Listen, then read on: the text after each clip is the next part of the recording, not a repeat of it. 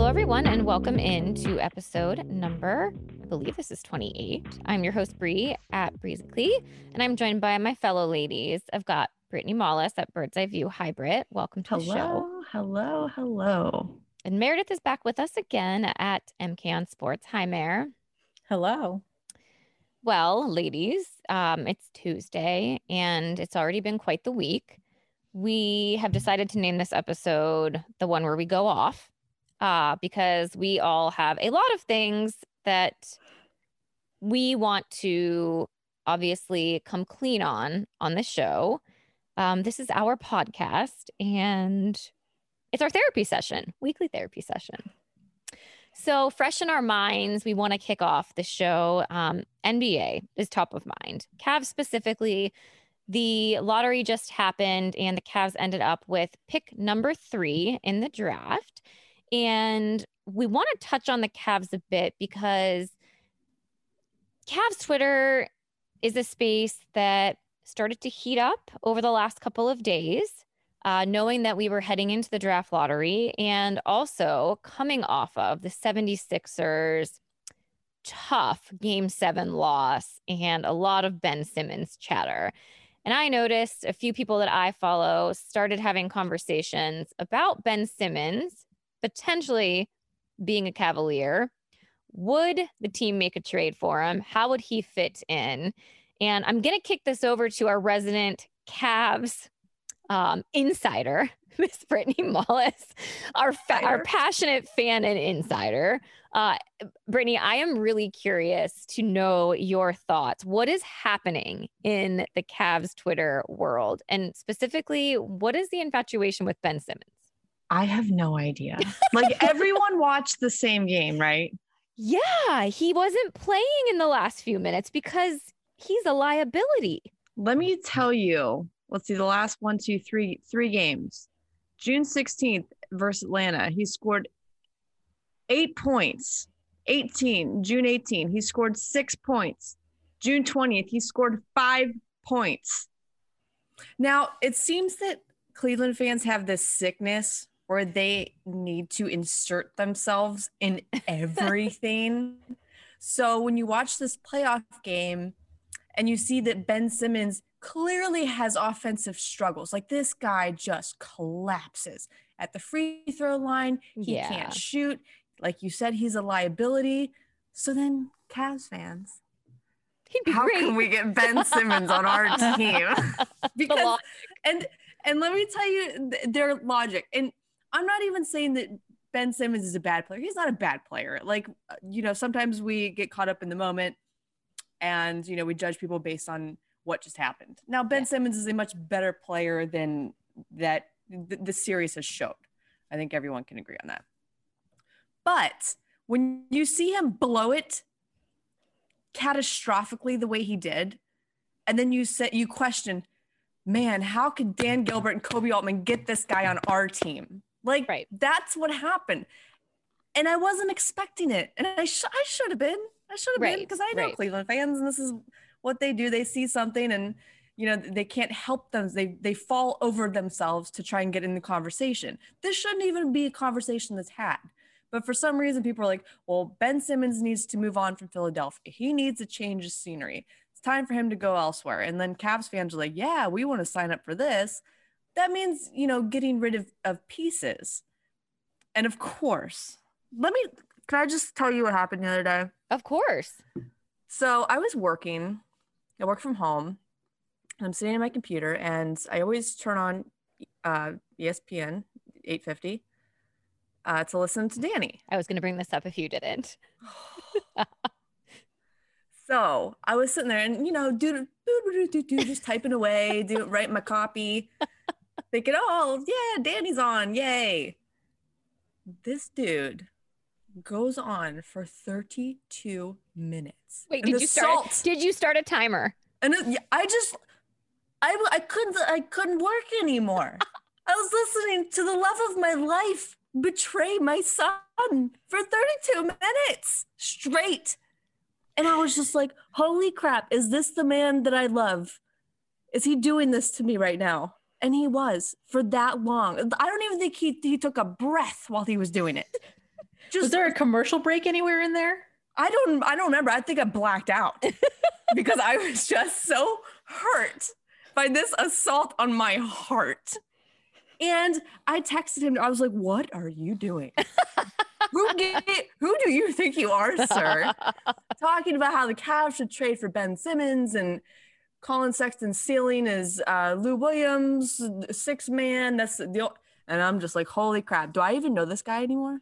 Do are we still dating? are you? I've never met this guy going on this rant.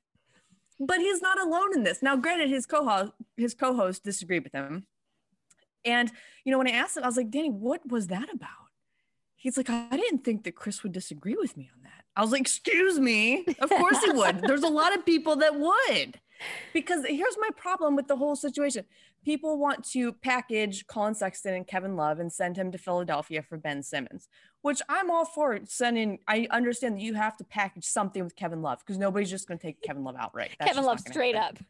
First of all, can you imagine how pissed off Kevin Love would be? Because it doesn't seem like him and Collin Sexton like each other too much. Yeah. And then if he got packaged with Collin Sexton to start a new journey over in Philadelphia, oh my God, that would be the worst case for him. But you know, I understand that the Cavs do, if they can, they they need to, to send Kevin Love somewhere and get, get whatever you can for him. But trading away your best player, your only, you know, he's the only person on the team that scores consistently. He's it.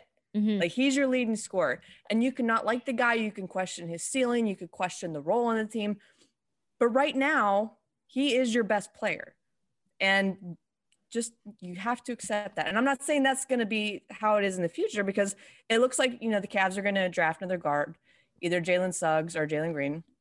And that's cool. You know, if they decide that Collin Sexton's best role, if his best fit for the Cavs in order to make the Cavs the best that they can be, if that turns out being six man, okay. I'm not going to argue. I will accept that fully because I want the Cavs to be good, but I want them to be good with Collin Sexton on the team. I don't want them to be good with Ben Simmons on the team in place of Collin Sexton. That's my nightmare. So, no to Ben Simmons. I'm out. And anyone that wants Ben Simmons, I, I question you. I question your sanity. It- like correct me if I'm wrong, but in his first first or second season, wasn't weren't people drawing a very early comparison to LeBron? Like w- didn't LeBron himself like say young king or print called him prince or something? That probably sounds right. I, The Yeah. expectations are high, and there's like he's going to improve. He's going to get better. I don't doubt that. But like right now, that's not what we need. I just feel like for him the storyline is pretty consistent every single offseason where it's like he's going to improve his shooting, right? Because that's his biggest knock. He can't Mhm. shoot, he can't make free throws, which honestly, I find it so wild how professional NBA players, they make it to this level and cannot make a free shot where no one is guarding them, no one is in their face, you're at a line. I understand there's a mental aspect and I understand too it probably almost when you get to that level and and the size of their hands and the I, I- my dad and I have talked about this before, but like it's almost unnatural to just be standing there and shooting, like Mhm. with what they're used to doing. Um, so there's a little bit of that, but like I do just find it so wild. It's like literally should be the easiest shot that they should be able to make, and Yes. he can't do it. Yes. And then you become And- a liability at Right, the end. of and in- in the games. You playoffs, can't and even they're like, play.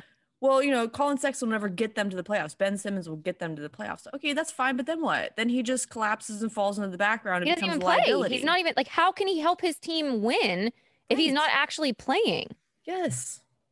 So I don't know, like that that whole thing. I hope that whole idea sort of goes to the side. I'm sure it won't. You know, uh, right before the the draft or the lottery started tonight, I don't know if you guys saw this, but someone on the Cavs leaked to to Woj that the Cavs would be interested in trading a high pick for a veteran. And I'm just Mm. like to speed up the rebuild or you know, whatever number one, why would you leak that? Like, what does it benefit you Yeah. to leak that information? Secondly, we don't need more veterans. Like, Stop. don't you see what that does to this team? Bring up trying to mix veterans Yeah. with a rebuilding. Pro- it just we we see it over and over again. It's not working. Just stop doing it. You need to draft well, pull your pieces together, and just like you know, plan for a future with this young core. You don't need you know 32 year old or whatever 32 33 year old Kevin Love hanging around messing up your chemistry. You don't need to bring in these veterans. Like just build. This is the only chance the Cavs have to be good is to build through a draft. That's it. Because you're not going to attract veterans here. The veteran, if you do, you think they want to play in Cleveland with a bunch of young guys? You think that that an All Star is going to want to come to Cleveland to go through a rebuilding process? You think that's going to be good for their psyche? No, keep them out of here. Go young. So I think I know patient zero for the Ben Simmons conversation.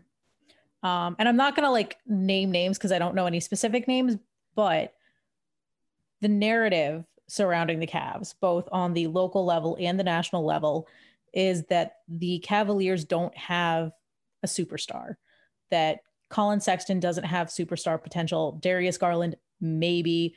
Jarrett Allen is your closest thing, and he's not a superstar. And you look at all of the teams in the playoffs, and they all have a superstar on the team. So I think that storyline, that opinion, that take that has been circling the Cavaliers for the past, I don't know, I think I've been hearing it for at least six months. I think that's probably where the patient zero of wanting Ben Simmons comes from. It's Cavs fans who kind of internalize that idea, whether they realize it or not, and then say, oh, Ben Simmons is a superstar. He wants out of Philadelphia. Philadelphia's out of the playoffs. Hey, guys, let's go for it. Right. So I think that's where that comes from. And as for Collin Sexton, my biggest issue with him, and I'm not saying trade him because I don't think that's the answer. Um, a lot of his, when you look at just the box score, a lot of his he he's a high scorer, sure, but a lot of his points come during garbage time. So it's like, mm, like when the of Cavs are season's garbage time right now. Like if he, he's Every game Collin is a Sexton- garbage yeah. game. when okay, I'm not saying like you know I love Collin Sexton, but like when he's your best player, there there is a problem. Like he's not. I have always felt bad for him because I felt like he they put him in a position to sort of save this team. Oh gosh, is And he like Collin DeShone Sexton- Kizer? Right. Of the well, Browns. Oh no. I, I mean that. Sorry, I did not mean like those were two of your favorites, but like that's kind Yes. of how I felt like DeShone Kizer was put in a spot that he was like he was not ready for that at that moment. Oh yeah, absolutely not. DeShone Kizer was never ready for that moment. But I think you know with, when LeBron left and you know they traded Kyrie, um, Dan Gilbert sort of latched on to Collin Sexton, and he's like, "This is the guy," because you know you see him. He works so hard Yeah, and he tries worker. so hard, and like basketball is this kid's life. Like, and and he sort of became Dan Gilbert's little darling, and that put all kinds of pressure on him to be Kyrie Irving, to save this organization, to be some and you know, he has his limits. Number his his size alone is a limit. You know, he's a, he's a shooting guard that's six one maybe. So you put all this pressure on this guy who's just not built for it, and he tries. He gets better every year. He gets better, but you know, like most of his points come in garbage time. That's what the Cavs season is lately. It- it's all garbage time because they they can't get it together once they have it together and they could start figuring out who fits where and what the roles are you know they're going to be better this after this draft they're going to be better assuming they don't do something terribly stupid like trade it because if you get that three or four pick if you get either one of the Jalen's or Evan Mobley you're going to be okay like these guys all have potential to be very good so just hold back i just Yeah. hope that the Cavs don't do something Mm. stupid and terrible. And I I trust Koby Altman, albeit it's thinning a little bit. Yeah. I trust him enough to make a good pick because let, he's his job's kind of on the line with this one. If this one doesn't pan out, I think Koby Altman's gone. Is he a puppet master or is he pulling the strings? I can't quite figure it out. I feel like he is, and I want to say this like nicely because I actually have always been a big cheerleader for him. I genuinely feel like he has to balance doing what he wants to do and doing what Dan Gilbert wants to do, Mhm. which I can't imagine how exhausting that Yeah. job must be. Um, but you know, it, I think with this one, Koby Altman's gonna have to not be a yes man, put his foot down and say, "This is what we have to do if we want to be good." Draft one of these three players. Whoever you know, if, if Evan's not available, you draft one of the Jalen's. They're a guard. They're gonna and they're they're six four and six five too, which already like it's a it's an upgrade from Collin just size alone. If they draft one of these two, they could move Collin to to the bench, come off as a six man. You could bring good energy to it. Like that would be great. But you know, you, you can't trade this pick. You can't. yeah. I, I worry that he might because if you're trying to get rid of kevin love like you've really got to sweeten the deal now i can't imagine they would package kevin love and the number three pick but man like i don't know. I feel like Oh, nothing God, that would be killer. i feel like nothing surprises me with this team. I think one of the reasons why koby altman might be looking for a veteran is because you can't really build a team off of rookies. And it feels like every year since collin sexton it's always been let's you know the idea of building through the draft. And darius garland is great. And you know um i'm liking on the kid from belmont. Um but like he's great too although he you know and he was a little older because he spent all four or five years at belmont but like you know it, it it's hard to put the team on the shoulders of a 19 20 year old kid coming out of college because that's kind of what happened to collin sexton. So i think that's where the idea of wanting a veteran comes in. And you know if they want a veteran they can't be looking for one that's over 30 like when they want a veteran it's got to be like a year three year four type veteran. Like it can't be a kevin love you know because that's just you Kevin know Love, Olympian, 2021 Olympian. Oh my god. that made me so mad. Like I wanted to throw my phone when I, I was like, "Oh, okay, you you can't stay healthy enough to string three or four games together with the Yeah. Cavs." But here you are signing up to. Okay, Kevin. I just, Going I to- just Do him I so he is like is he he's half retired, I feel like right now. He's oh like yeah, teetering on the brink of retirement, I feel like. he's just He's he's, so just checked col- out. He's just trying to- collecting his paycheck and hanging out with his supermodel fiance and like developing wines with Channing Frye. Like I I just I cannot envision him being in the league much longer. I feel like he's Yeah. trying to build upon his brand and go down that path like Channing Frye, Richard Jefferson. I did not realize that Channing Frye has wines and now like and we all I know that love I'm him so much. I am the biggest Channing Frye stan on the face of the planet. I'm obsessed with him. I told you guys about the guy who dumped me because every Friday I would send him a, a Channing Frye gif that said Happy Friday. it lasted about three weeks. And then he was like, you know what? I don't think this is working out. every once in a while I'll do that. Like I'll tweet out Happy Friday with a Channing Frye gif. I do that. But no, I mean, I, I love that man so much. Like when I first got to Cleveland and he was still playing, and I was doing a, a lot of Cavs content for my job, like he made the job so much better. Like he was such a joy to work with. And I love him so much. Like if it wasn't for Channing Frye, like the first year that I was like really like eyeballs deep in Cavs stuff, like if it wasn't for Channing Frye, I might have walked off the 480 bridge. like he's just I like I just I, I love him. I didn't realize that he got into the wine game. I might have to check yeah, that out. But have like to order it. but here's the thing with Kevin Love, like you can't act like you're retired when you're not retired. Like Channing Frye is retired, like fully retired. So like don't be hanging out on the road trip and podcast and making wine if you're still in the NBA. you might need to concentrate on earning how I don't even remember how much he's earning, but it's a disgusting amount of money. Yeah, is it like I it's I don't how even much remember. how many millions? I don't even it'll make me cry if I think about it. It's gross. Don't think about it. Yeah, Dylan Windler. That's the kid from Belmont. Oh, Oh my- he's making Dylan Windler. I just I could not like I could see his face and I knew he came from Belmont because I covered him while I was in Nashville and I could not think of his name. Dylan Windler. Fantastic draft pick when he's healthy. But yeah.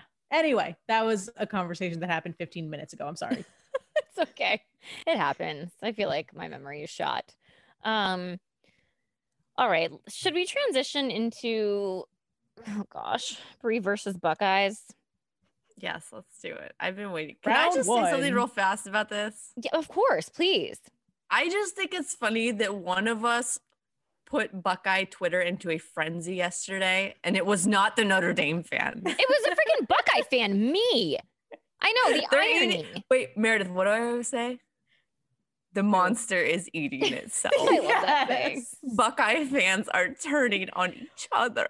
Well, Oh, here's yeah. the thing. I almost feel like that feels at this point. It almost feels kind of like an Ohio thing because there was like two or three weeks ago when Browns fans were can- cannibalizing themselves. Yes, we do oh, they still lot. are. Like, They still yeah, are. and then me. and then even in Cavs Twitter gets up in a tizzy in the Collin Sexton versus Ben Simmons crowd. So it just feels like I have never seen hmm. this in any other fan base that I've either been a part of or worked in. I've never seen fan bases go at their own the way different Ohio fan bases do. Browns, so it's so Cavs, toxic.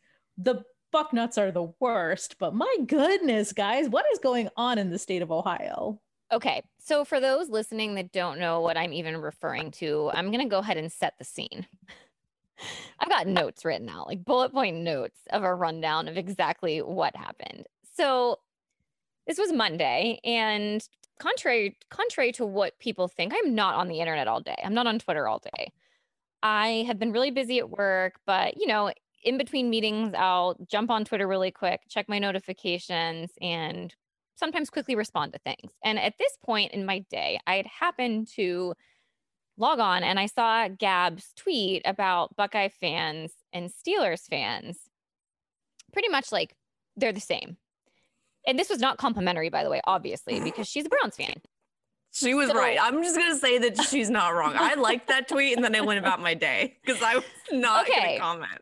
Really glad that you went about your day because I responded because I was thinking about the conversation we had last week, Meredith. We were talking about this just last week about yeah, yeah. you I went I went hard on Buckeye fans last week. You Probably did. I should have than- literally just been like, "This was actually Meredith. Meredith's thought." I just was. I feel like I need to I need to apologize to Buckeye fans because I did go No. a little hard. I mean, I went a little hard, but for me, and I'll let you get to your thing, but for me, one of the biggest frustrations that I have is mostly with the Buckeye fans that I'm related to. Because I would say out of like my 30 cousins, you know, second cousins, extended family, you know, I would say two of them went to Ohio State but if you ask any single one of them they act like they're they own columbus so that's where my frustration comes from is that you know my family members who act like elitist ohio state fans but probably couldn't point out columbus on a map so a lot of times when i'm railing on buckeye fans it's it's directed towards people i'm related to so Yeah. So I respond to this. I take the bait, right? And I respond to this. And in my mind, I'm sitting there thinking, we just had this conversation on our podcast. We talked about this last week. I responded with the the worst are the hardcore Buckeyes fans that didn't actually go to Ohio State. And in my mind, I'm sitting here thinking like, yeah, people are going to understand exactly what I'm talking about without even considering the fact that a lot of my followers are Cleveland related, right? Like most of my content is about Cleveland sports, my family, whatever.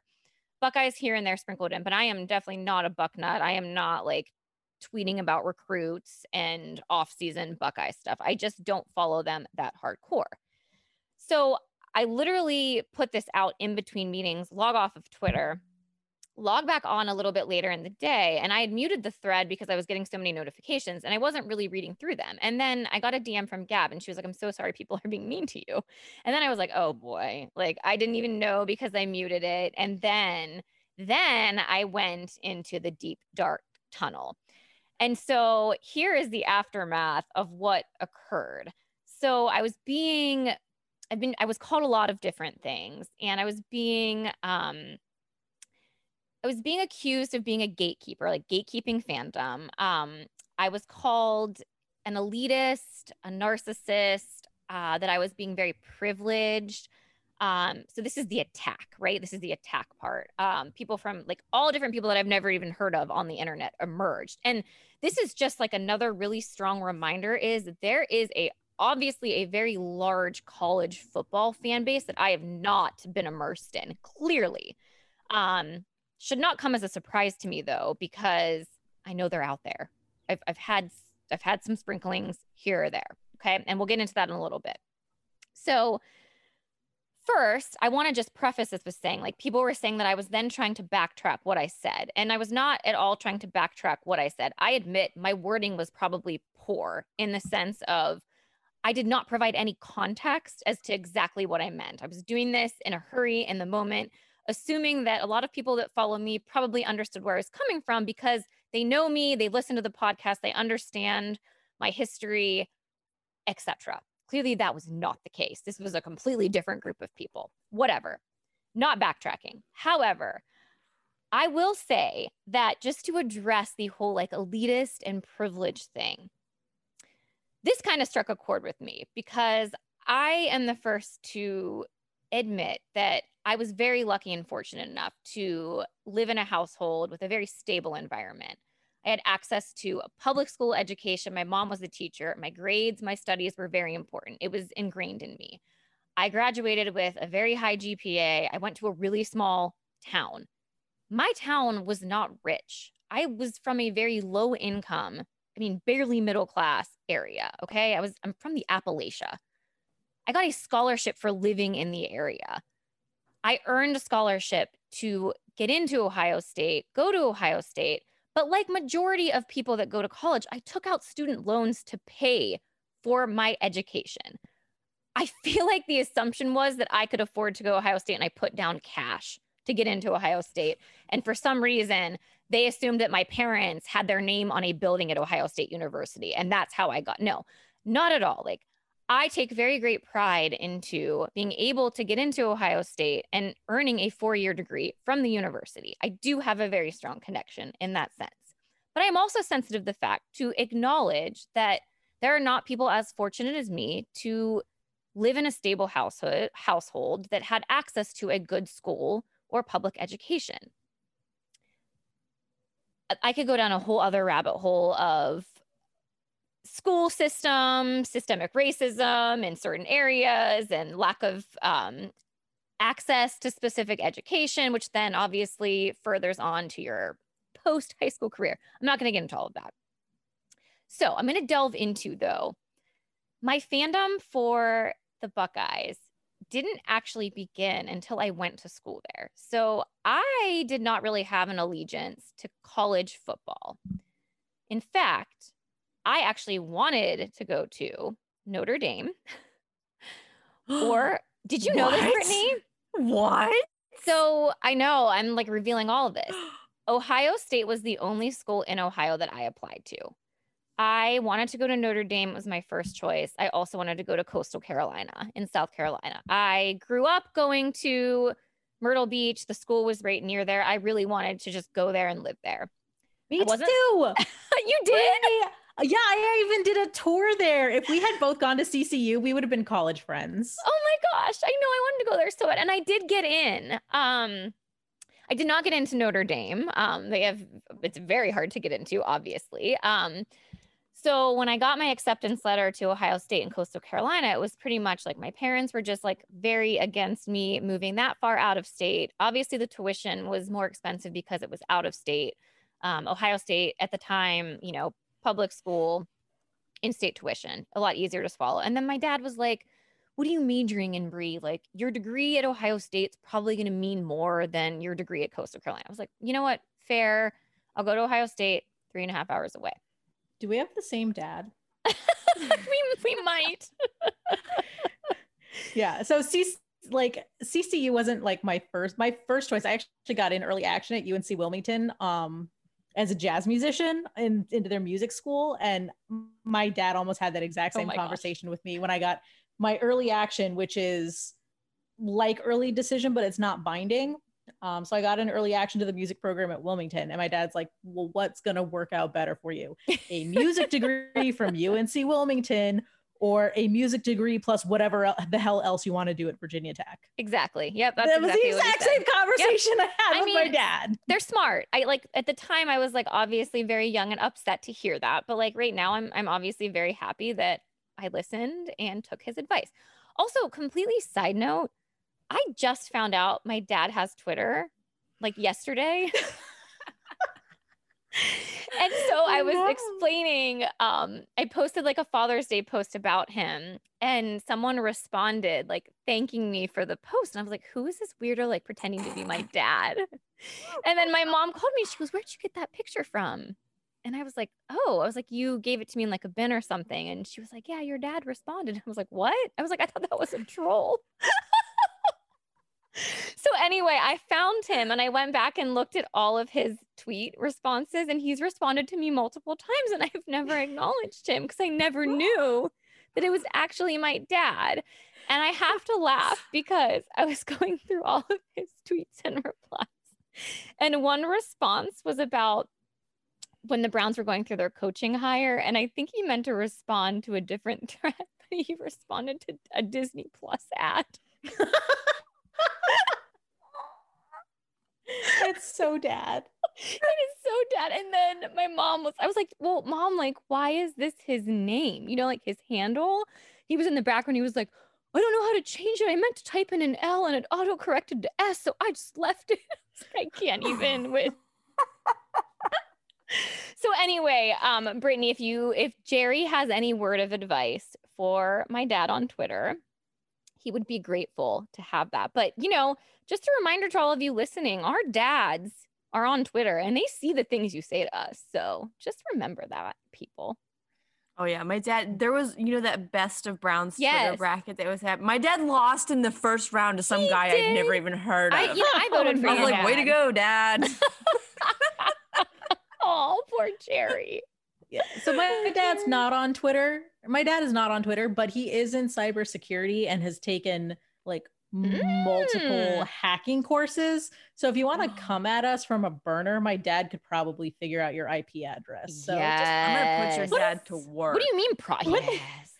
I'm just gonna put that that warning out there. Like my my my dad moonlit as a university professor for a few years, like maybe 10, 15 years ago. And he has taken many cybersecurity courses through the school that he was a teacher at because of it. So like, I don't know. AKA, Papa Kane will destroy you. yeah, yeah, he will he will he will find out where you live and he will ruin your life. Okay, so. So- I got us very off topic. I'm gonna like I'm gonna close this all into a circle. So the reason I was talking about my dad and my mom, like so growing up, like my fandom, my college football fandom, like didn't really exist. We were a very like sports fan family. However, our Saturday Saturdays did not revolve around college football. Like our Sundays revolved around the Cleveland Browns and even like the Indians and the Cavs. We were very much a pro sports team fandom family, specifically Cleveland. So didn't really grow up with that like Ohio State love until I got into the university and started attending college there. It was really hard not to fall in love and be romanced by Ohio State football and Saturdays at the shoe. So I will say, um, at that point, like I developed a strong passion um, for the Buckeyes and rooting for their sports team, not specific just to football, for all of their sports teams. And you know, my I had a direct tie, right? I went to the university. I was friends with some of the players that played for some of the teams that I rooted for. Um, and obviously, I was getting my education and my degree from there. So, you know, I graduated, I moved on, still living in Columbus. And Columbus is obviously a very pro Buckeye town, right? Saturdays, you will not find people out and about. They are watching the game or they are at the game tailgating in some capacity.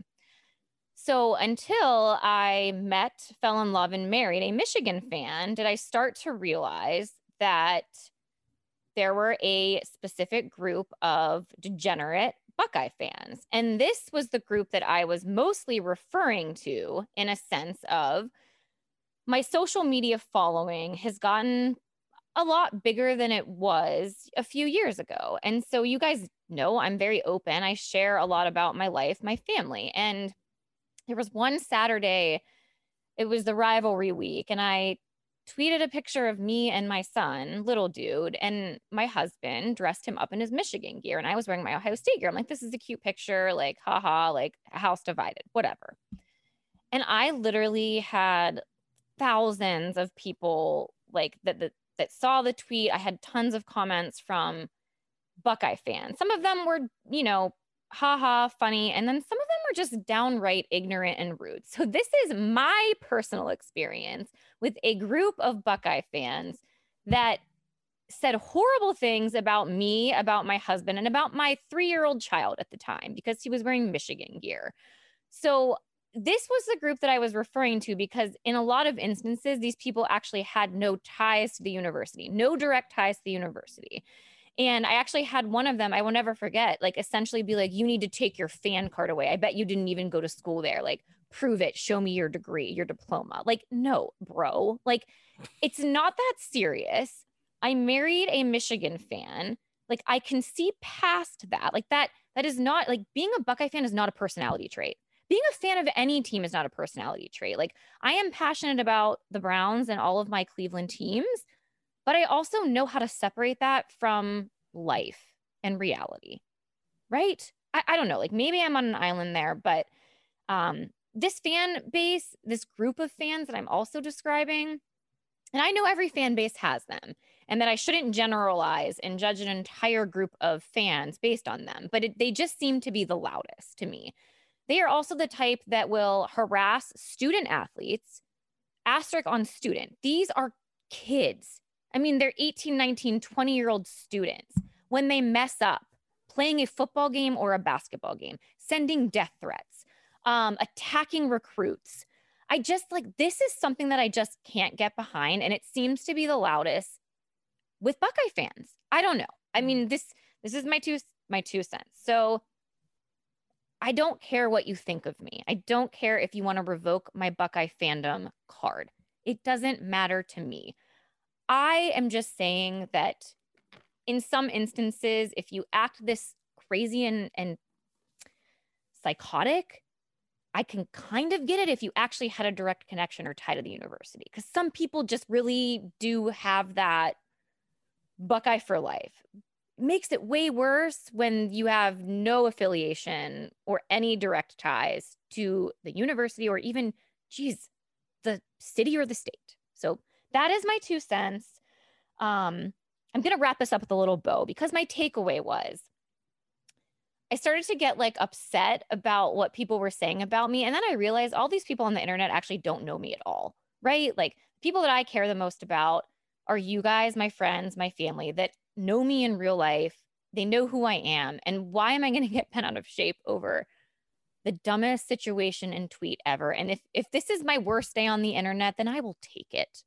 And life is just about so much more than the confines of social media. And I spent the night tonight at home playing baseball with little dude, pulling weeds together, watering flowers, going on a walk. And I just thought, like, why would I ever let something so dumb get to me like this? Like, this is not at all what life is about. And we really need to reshift our priorities if this is what I'm spending my time like letting these thoughts just come into my head. So here you are. That is it. Yeah.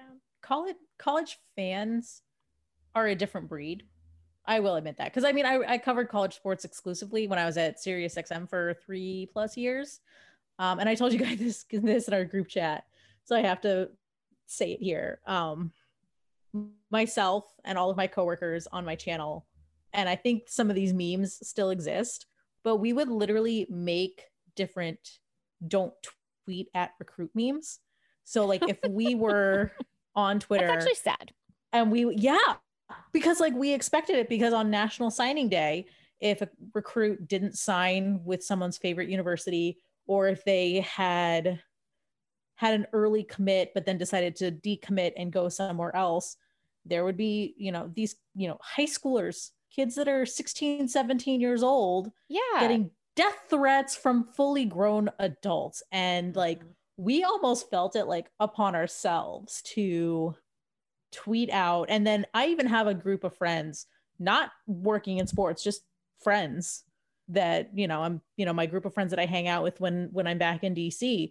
And every year on National Signing Day, if you follow any of them, they will always say, don't tweet recruits. Don't ever tweet recruits. Like, I don't even care if you're saying, you know, good job, welcome. No, just don't do it. Like, just don't do it. And yeah, we would have like meme after meme after meme of don't tweet recruits because people would just do it and i it never it never registered with me like what someone was trying to accomplish by tweeting death threats at a 17 year old child because they made a, a decision that was best for them Yeah, and I will also say, like, I actually like, I'm pretty, I'm a pretty like lighthearted person, and in like being able to laugh at some comments with people, and I found it so funny that I was being accused of gatekeeping people's fandom, but yet in the entire thread, everyone was in there defending their fandom to me as if I really cared about their fandom. Um, it was just comical that everyone got that bent out of shape. Like, I'm flattered that everyone thinks that I'm so important that they need to then go on and list their credentials of what makes them a Buckeye fan. Like this lady today, no lie, I mean, probably a 50, 50 year old woman based on her profile picture was essentially responding to me saying, so me sitting on my grandfather's lap at the age of two every Saturday to tune into the Buckeye game makes me not a fan because I didn't go to school there. No, lady, you are like, what are you talking?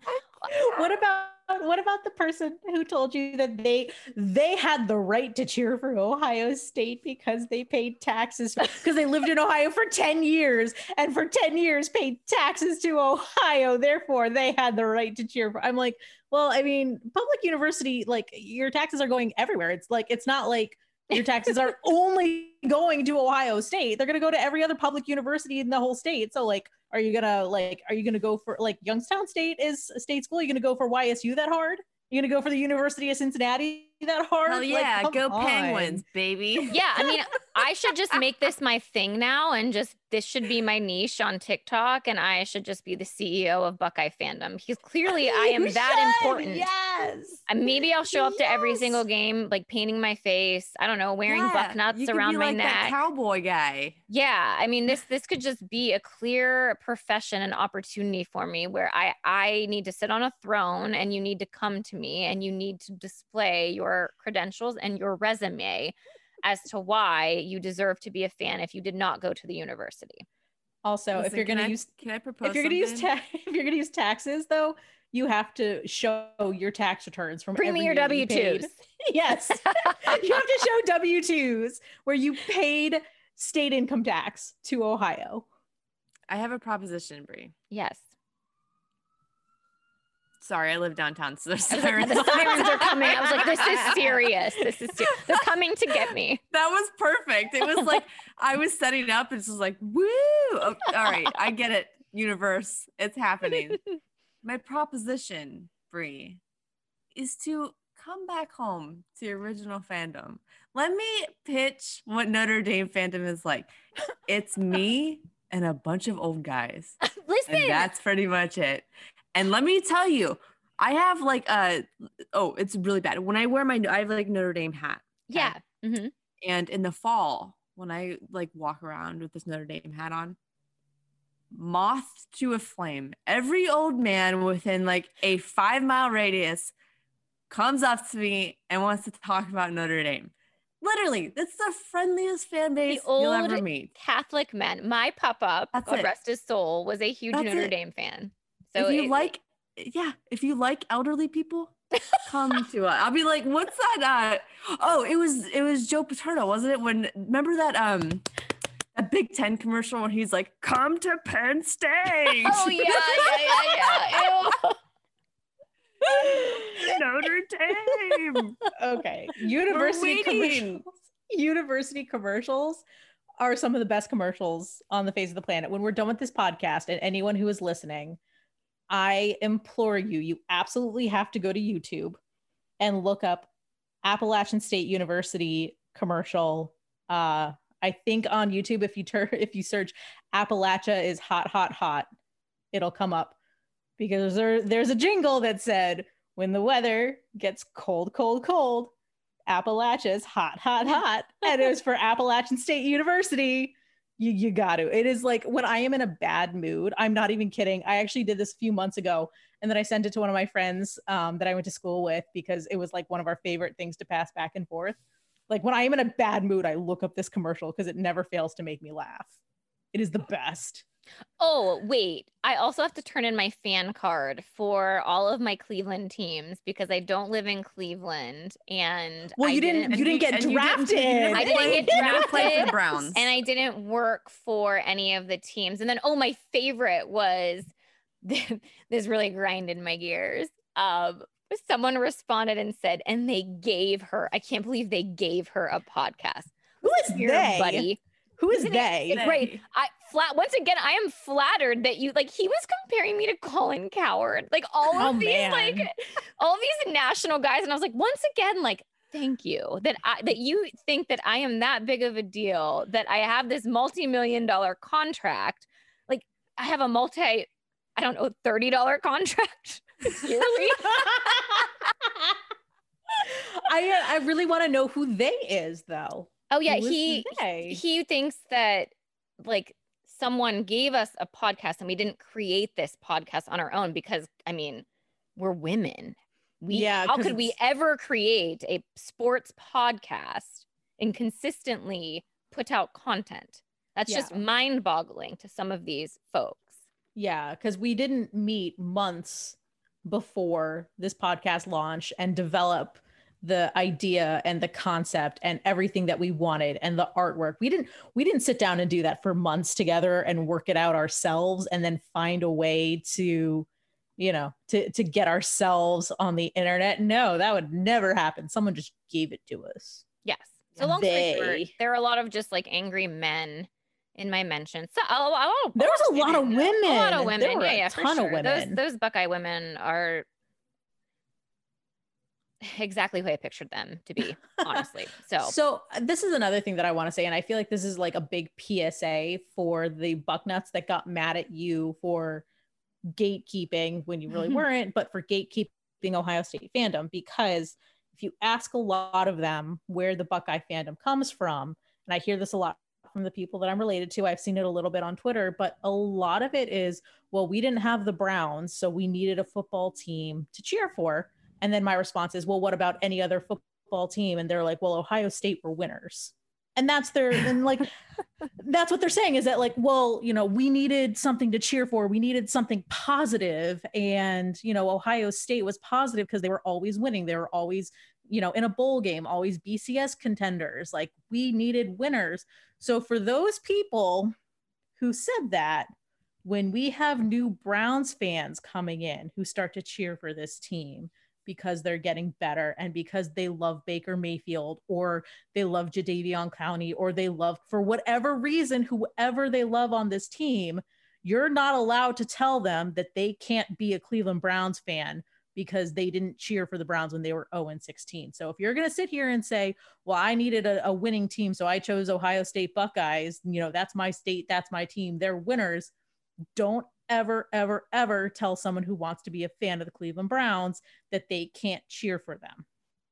yeah, these are the same people that were harassing Jabril Peppers at the CVS pharmacy and root for former Ohio State players, even though they play for the rivals. So, like, it's just the logic just doesn't make sense to me. And How about the And- and- Bucknuts that wanted to fire Andrew Berry for for drafting Donovan Peoples Jones? yeah exactly. It- it's just I, I just like really cannot wrap my head around that and and they wanted to twist it like my browns fandom into a negative saying like i can't well she's a browns fan what does she know? And and my whole thing is to your point meredith like the buckeyes have always been relevant. They've always been a winning football team. They've been really easy to cheer for and root for. Outside of some like once again though i'm not going to overshadow their wrongdoings like and i'm not going to do that for the browns either. Like we've been very honest upfront and transparent about our feelings when we don't agree with the teams that we root for things that are just flat out wrong. And i'm not going to my my fandom is not going I'm, i don't have blinders. I don't have buckeye blinders on. I don't have browns blinders on. Like i can see things for what they are and disagree with them and not like it. And I, i'm not blinded by that. But there's so many buckeye fans out there that supported Urban Meyer and the whole Zach Smith debacle. Like, I'm sorry, I like I was embarrassed that like that time to be a Buckeye fan. And like for the people that weren't, like you need to reevaluate evaluate yourself and your morals.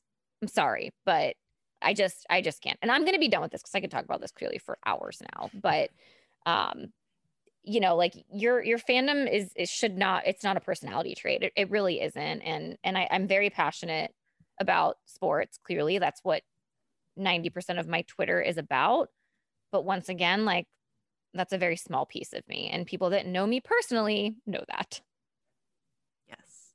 Can I bring something up that sort of like it relates to this? yeah of course I've noted you you mentioned that you know people are quick to bring up the Browns. I saw Mhm. that because I was looking through your I was looking through the quote. oh yeah Oh my geez, god, the quote tweets are always the worst. That was a disaster.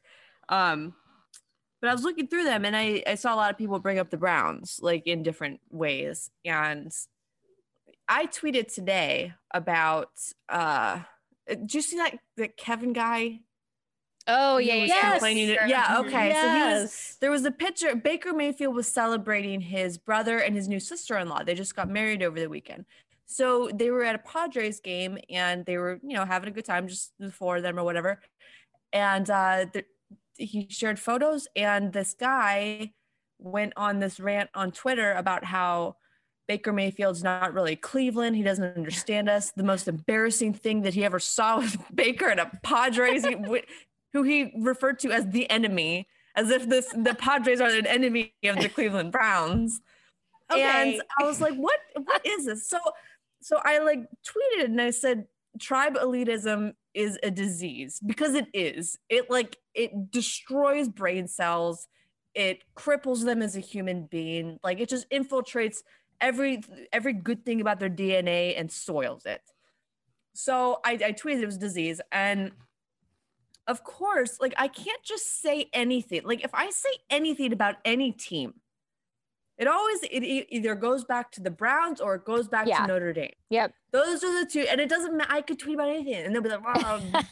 so they did. They're like, "Well, you know, funny that Browns fans." I was like, "Sir, excuse me. This has nothing to do with the Browns. Can I?" It it was like I felt like when I was little, and you know, my parents would yell at me, my brother, because you know we're like ten months apart, around the same age. We hung out a lot when we were you know, babies, and they would yell at me for something. I'd be like, "Well, what about Jeremy?"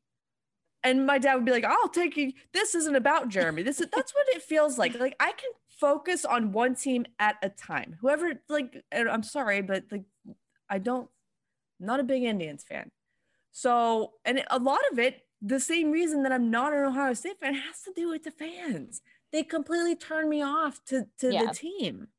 So this is what I'm talking about.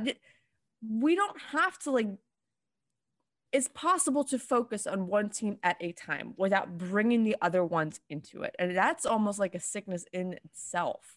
Yeah. I feel like it's like, the, hey, I have a problem with the Indians. Well, yeah, what about the Browns? So like it's not the what about aboutisms get you every yeah, it's time. what aboutism, and I also feel like, and I've seen this is this happened to me like not too long ago. Um, I feel like people when they either know you're right or they don't have a good counter argument will make personal attacks. And so I think that's where a lot of the like, oh, well, what do you expect from a Browns fan? So I'm not even kidding. I got into an argument with somebody on Twitter like a few months, like maybe a month and a half, two months ago about Marvel because, and I know this isn't going to mean anything to any of you guys, but Homeboy had the audacity to refer to Bucky Barnes as a murderer. And I was like, tell me you don't understand the MCU without telling me you don't understand the MCU. And I kind of was like correcting him, like, no, he was brainwashed. It was under somebody else's control. Like he wasn't, you know, going out on his own volition and murdering people. And then like it went back and forth. And finally he was like, wow, you're so passionate. It's funny. Should I attack Virginia Tech next? And I was like, what the fuck? Like, excuse my language, but what the fuck, sir? Like, first off, I get pulled like- again, Meredith. yeah like it was just like i was just like why would you bring my university into this first off? Like what does that have to do with anything? And secondly i'm like is it because you realize that you're completely dead ass wrong in this argument and instead of admitting that you're wrong you decide to make a personal attack? And uh, like at that point i, I didn't even respond because i'm like i don't i don't engage in bad faith arguments. I don't. And that is one of those arguments that is 100% in bad faith. So i was just like you know what sir go along your merry way and just like because he probably just like read a synopsis of the marvel film and was like yeah i totally get what's going on here I know more than you because I'm a dude and girls can't like comic books. Yeah, yeah, Blah. Blah. yeah. I we clearly underestimate our power. I guess I don't know. Maybe plot twist. All of this. I was trying to just do a complete overthrow so I could defeat Brittany in the Browns' worst. I had a really good run at it. That's really No, yeah, you know was a- what's you know what's bad? it Bree PR. managed to piss off an entire fan base, and I'm still destroying her. That's because no one, n- no one even knows that I that I'm even in that in the Browns. But I bet, I bet, had I tweeted about it, they all would have voted for me. All you should have done that out. You know what? You should have like strung like after the tweet that like everyone was attacking you. You should have been like, "Hey, vote for me for worst Twitter account." Oh my gosh, what a weird freaking day of events. I, PR stunt just to beat Brittany in the polls. yeah, I mean, it's probably going to be my most engaged tweet of this entire year, which is thank you, I guess. I mean, it's great. I don't think people realize that when you like when you try to go to brands to sell yourself, um, they don't care that engage like there's Twitter's analytics don't say, well, this was negative engagement. This right. was pos-" no, it's just engagement, period. It's likes, Mm. retweets, you know, uh, impressions, all that other stuff. So when you send those numbers out, and like any marketing person would know this, like when you do your analytics, like Twitter doesn't differentiate between positive or negative. So when you get all hot and bothered about a tweet and you go off on it, you're just helping that. uh, If that person is looking to market themselves or their brand, you're just helping them. You're moving them along. Because then also, when you engage in tweets more, Twitter will push those tweets farther up in people's timelines. So then more people see it. So, like, Oh yeah, that was more you yeah so like the more like the more you engage the more you're helping that person out so you know jokes on you i don't know Listen, I think Bree and I sort of destroyed that whole bracket yesterday. I think people are really pumped about it and like looking forward to it. And I don't think they are anymore. There's a lot of drama going on right now. There's a lot of let me conspiracy theorists. There's a lot Yes. of burners that have been made. There have a lot there's a lot of accounts that went private, a lot of accounts that just Oh. went missing, Yep. deactivated completely. All because we said, "Hey guys, this isn't right." And we brought our army. We brought the beehive. I mean, I'm just and now you don't hear anything about it, do you? just I haven't heard anything about that since yesterday morning. I don't think. Yeah, honestly, I haven't I haven't either. Very interesting interesting stuff. People don't think that we are savvy, mm-hmm.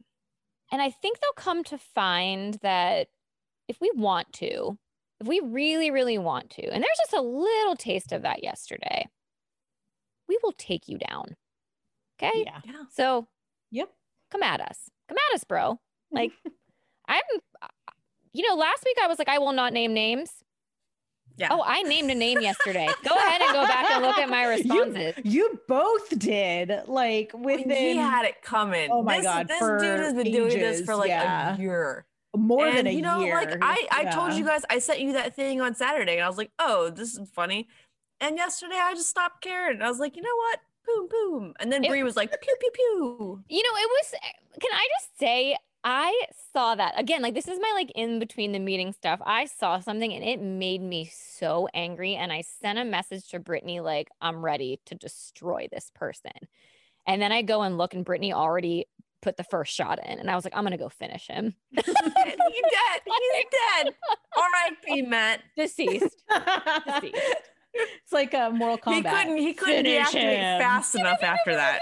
it was oh my god i think it was, it was less than five minutes yeah, he was gone. between yeah and i was Between just attacks, like, he's like, all right, I'm out. he didn't even bother Screenshots he, live forever. he did not even bother to defend himself or How can you defend that? yeah you can't Like, you can't I love you guys. You are the best. It's so it's so attractive that you guys love sports and you're all Browns fans. You're so beautiful. And then literally one month later, it was like these women suck, especially Brittany, that birds girl. She has opinions, and when people don't disagree, she's the worst. Then he was in my DMs talking to himself. girl gang blah blah blah if no one agrees with the girl gang you get attacked blah blah blah I mean, rent free. Like all he did was tweet about us. We literally Yeah. Spent us- no time. They make us so much more him. important than we have to be. That's what cracks me up. Is that they complain about us being so important, and they go out of our way to make us listen. Guys, if you don't like us, just ignore us. Yeah, Yeah, I mean, like, right? Don't we do that? There Yes. are my two favorite features on Twitter are the turn off retweets button, which I have done for a lot of people. Um, so if you're if if I Hmm. follow you and you are an excessive retweeter, you I've probably turned off your re- retweets. Um, and then also I not as many, but I would say probably about half a dozen to a dozen people that I've just flat out muted. Yeah. like it's great. Like i don't have to i don't have to see their tweets if i don't want to. And if your timeline is just nothing but retweets for things that i don't find engaging i'm turning off your retweets. I still see your tweets. So if you tweet then i'm going to see those tweets. But yeah i'm not going to see your retweets. I don't care stop retweeting porn into my timeline weirdo No, I can't. Someone someone tweeted at me the other day with a really nice compliment and I almost responded, but then I looked at his timeline. It was nothing but porn retweets. And I was like, nope, not engaging with this Twitter account. Oh my gosh. Yeah, it's like, you know, people can see what you're doing. I, I really don't think some people understand how Twitter works, clearly. Yeah. And and your likes are visible too. People go can go and look at your likes. Yeah, So people don't know that. Yeah. So if you're not retweeting the porn, but you're liking all the porn, we can see that too. Yeah. Like it's just I, I don't I don't know. Twitter's the wild, wild west, man. Like I feel like it's a lot more. the Wild Wild West. like I feel like Twitter is way more lawless than any other social media platform. Like I don't go on Yes. Facebook anymore. Um, I went on Facebook to like change my profile picture like a month ago, but that was it. Um, but yeah, like it like there's still like unwritten rules that TikTok follows and Instagram follows, and I think even Facebook to an extent. But man, like Twitter, it's just like it's like Westworld, man. Anything goes, and you don't even have to pay for it. Now, do we consider Reddit a social media too? Because I would like Yes. to voice my concerns Oh, with that okay. website. Yes, Reddit is a social media platform. Um, Yeah, no, they yeah no, they definitely have Twitter beat for lawlessness. Whoa. like it's like yeah. Twitter on steroids. I And was plus- not prepared. Can I'm just gonna tell listeners the Yeah. story about yes, like go for it. not specifics because it's pretty brutal, but like I went through uh, last month. I went through a period of time where I just had trouble sleeping at night. So I would be on on my phone, like you know, I'd wake up every day at like two or three.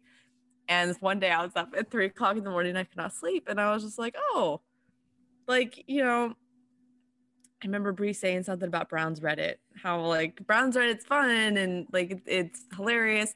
So I was like, oh, I'm gonna go check out Brown's Reddit. So I'm like scrolling through and it is fun. Like Brown's Reddit is it's Yeah. a funny place. There's you know harmless talk people. about like hard-ons, getting hard-ons with like specific articles and like stats. Like that's like what makes me laugh really hard is when like someone will post like a tweet with the stat that everybody likes and they're like, wait, I'm almost there. And then it like just becomes this thread of people then responding and it like that it just cracks me up. There's some witty. yes. threads. So Brown's Reddit was a good time. I was on there for probably about no like 30 minutes, just scrolling through, reading stuff, laughing, having a good time. And then like I see there's like a Reddit for um 850 WKNR, the, like the really big show. And I was And then was you like, went down the "Oh." rabbit hole. it's the, the Browns Reddit was fun and entertaining. Like I'm sure this one is too.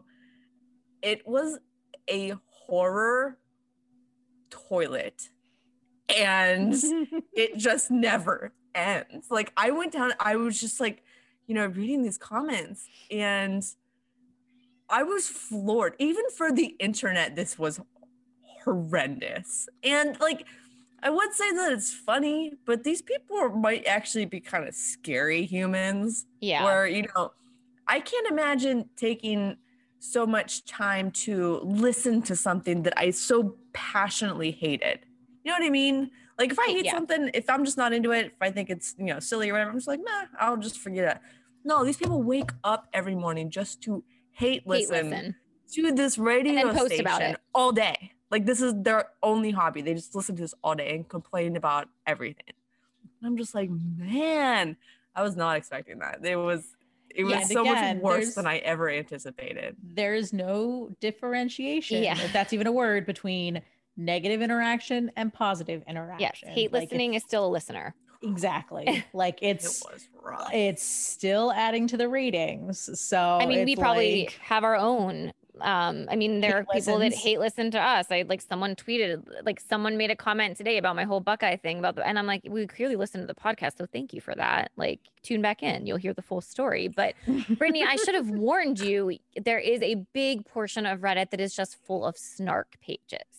So you happen to I- don't know if you guys have, have you ever seen the the 850 Reddit? Yes, I have. It actually pops up as like a recommendation based on some of the pages I follow um Yeah. and and like interactions, but the reason I found Reddit was because of a snark page. I've I've talked about it before, but there's a like a influencer that I follow and like I started to like question their legitimacy and felt like there was just some shady stuff going on and, and I, I stumbled upon Reddit based on this person and there's like an entire board dedicated to like the family and all these people that have like kind of felt the same way that I have. So that's how I got into Reddit. And then I realized like there's also sports Reddit out there. And Mhm. I, I like the best part that was going on to like the rival sports pages, like the Steelers Hmm. and the Ravens. And, yes, and like, those were reading- so funny, especially after the draft. Those Yes. pages were incredible. yeah. And just reading like, you know, if you think Brown's Twitter is in turmoil or in a lot of cases, well, other fan bases are the same, if not worse, in how they go about their business. But yes, I think that's going to be fun this season. But Listen, there is Oh, yeah. is a Reddit page for literally everything. So I Yeah. I'm I'm recommend going back on Reddit again. Like I that will was I'm recommend- done. you're going to go on I saw these Steelers Reddit during the So- season and You wanna hear like something it. funny? Like I was looking through this and well, I I saw that we got some shout outs on that page, of course. More than a few. I mean, they're um, probably not the same friendly people. ones. Yeah, there's the same people that are, have these Twitter accounts that hate us. yes. Um, so I, I kept like reading, uh, you know, the, the threads, and I kept seeing this name that would pop up, and it would always be in like correlation with either Girl Gang or with Danny, and it was Gonzo, and I'm like, who is this Gonzo person? This is like, like Gonzalez or something, and then I was like. Oh, they're talking about me, like Muppet Baby Gonzo with the nose. That's what they refer to me. So, guys, if you're ever on the KNR, the really big show, anytime you see Gonzo, they're talking about me. Just heads God, up. Don't that's- you don't have to like think about it too much. I'm telling you. And that's like the thing that's like so ridiculous to me is that like they hate these shows so much that they'll like attack people who don't even work for KNR and like That's you're not even you're not even associated with KNR. You're nothing to do dating somebody that. who works there, but like Yeah, I was like, oh, let's go on here and see how much they love Danny. Oh, Brittany. They refer to him exclusively as Mr. Mollis or Danny Mollis, so that's really nice of them. So here are the Reddit pages that you need to go on. If there is a reality show that you watch, highly recommend the Reddit pages. However, there are spoilers. But if you Yes. like reality shows, the reality Reddits, so like I religiously watch the challenge on MTV, so I'm a frequenter on MTV's challenge Reddit uh, because they have a lot of like behind the scenes. Like I don't follow any of those people on social media because their Twitters are like and so and Instagrams are insanely toxic. But anytime something pops up, someone's going to post it on Reddit. So like that's where I find that thing. So that's the one good thing um, that I really like for Reddit. Um, three pages informational Reddits. So like I'm on the curly hair Reddit to like learn how to deal with my hair. So any kind of like informational thing. So like if you want to like learn how to lift, there's like weightlifting pages. If you want to learn how to crochet, there's like crochet. Like there's there's subreddit for anything. So like those those information reddits are really good. And then the third one this is my favorite page that i probably go on like two to three times a week is uh am i the asshole? Where people post stories where they've like gotten into a fight one. with someone. And then they're like well this is the scenario. Who's the asshole in the situation? Was it me the other person or both of us? Those stories give me life because they are absolutely absurd. Like some of them are like kind of sad and scary because it'll be like women in abusive relationships and it'll be like the men gaslighting them and they'd be like my husband boyfriend whatever got mad at me for xyz and then everyone's like oh honey you're in an abusive relationship but i don't read those because I can't handle them. But yeah, like it's like the really funny shit. Like I put up signs exposing my neighbor for stealing my packages. Who's the asshole? Like it's there. It's great. Am I the asshole? Such a great Reddit page. I love it. Great recommendations. Yes. All right. So we have to close the show. That that was obviously a very long rant, and I apologize because it was all based off of me. But Meredith needs her time to shine because we didn't get to it last week either, and that oh, is Oh, in regards to baseball. Do we even have time for this? I mean, go off, Mare.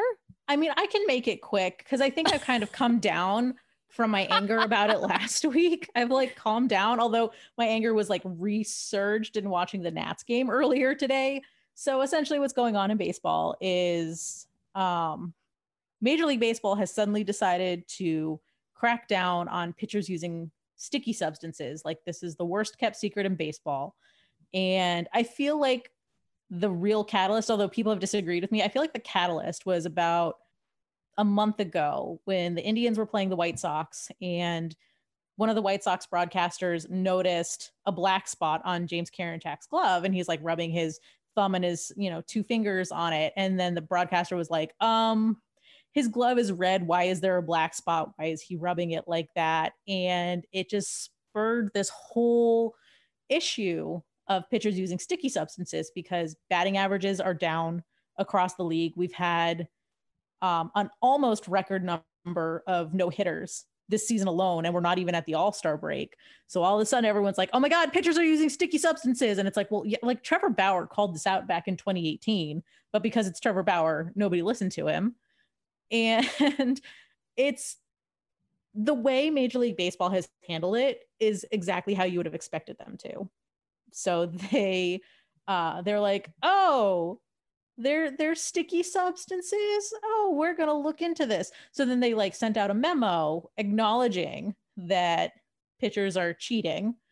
Um and they're like, in a week, we're going to send out a memo of what we're going to do about it. And I'm like, well, why don't you just wait a week? So then, like a week later, they sent out another memo, and essentially the the onus is falling on the umpires to check pitchers for sticky substances, which is ridiculous because umps make so many mistakes as it is. And on top of that, they're like they're worried about a game that they're not going to be like examining a guy's glove or his belt buckle or where or his the bill of his hat wherever he's hiding his sticky substances. Like pitchers have come out and said you can literally mix rosin and sunscreen and and your hands are going to be sticky. And it's just the whole the way that Major League Baseball just completely handled this. It just feels like there's never been an era of baseball where there hasn't been some kind of major controversy. And then earlier tonight, the Nationals game, the umpire stopped the game in the middle of the inning because they wanted to check Max Scherzer for sticky stuff. And like Max got understandably pissed. Like he's taking off his hat, he's throwing it on the ground. Like at one point, I thought he was gonna like strip just to like show that he didn't have any sticky substances on him. And I was like, while that would be entertaining, if Max Scherzer was going to strip on national TV, personally, I would not stop him. But like, he was furious. And then Davey's coming out of the dugout yelling at the umpires. And it's just like, this is such a disaster. This is such a fucking disaster. Eh, God, that's like the third time I've dropped the F bomb. I'm so sorry. You are I on just- a roll. I You're just, the one I, that edits this. I know.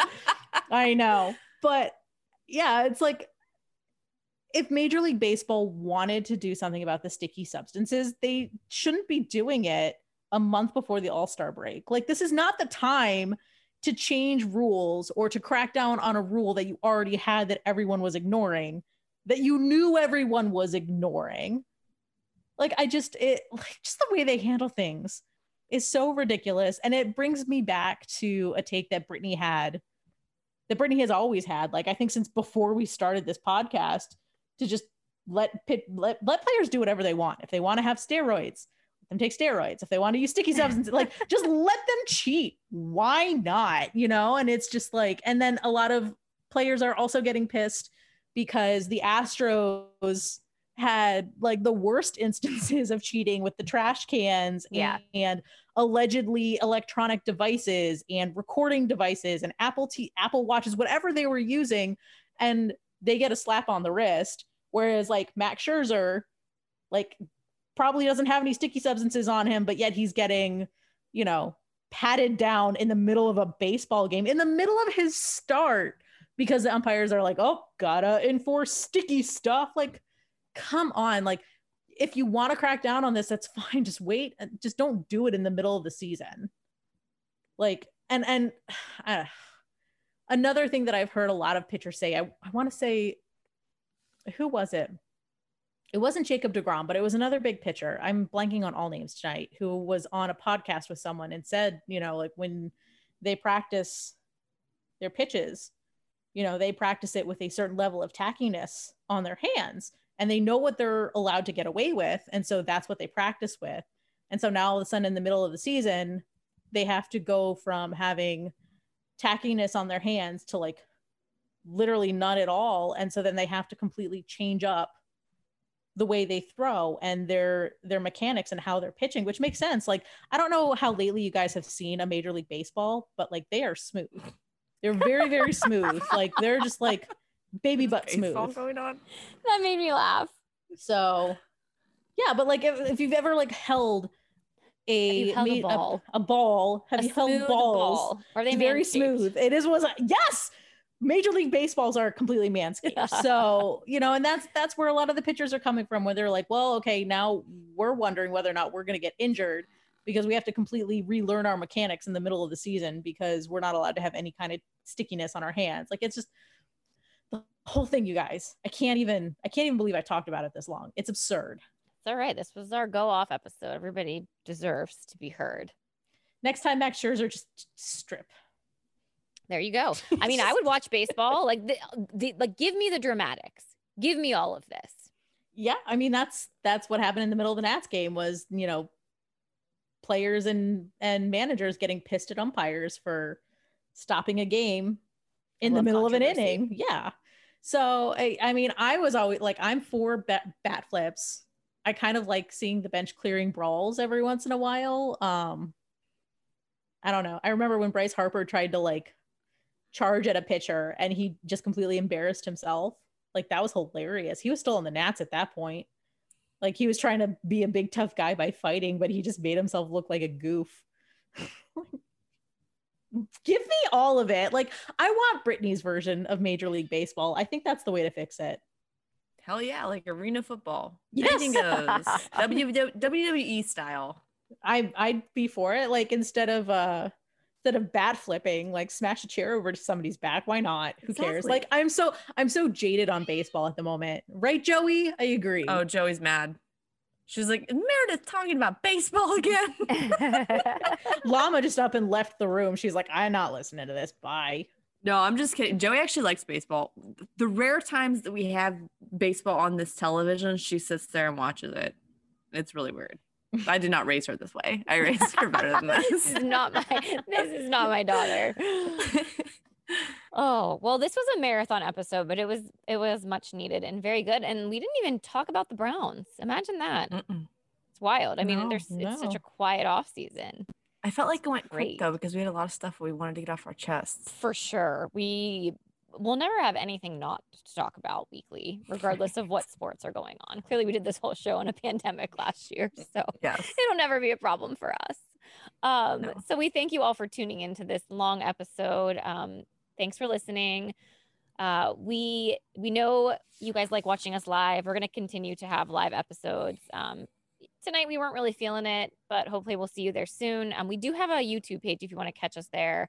I'll send the link to subscribe. But again, you can catch our downloaded episodes on Spotify, Apple iTunes, Stitcher, or Odyssey. So find us there, rate and review us, and we'll chat with you guys all next week.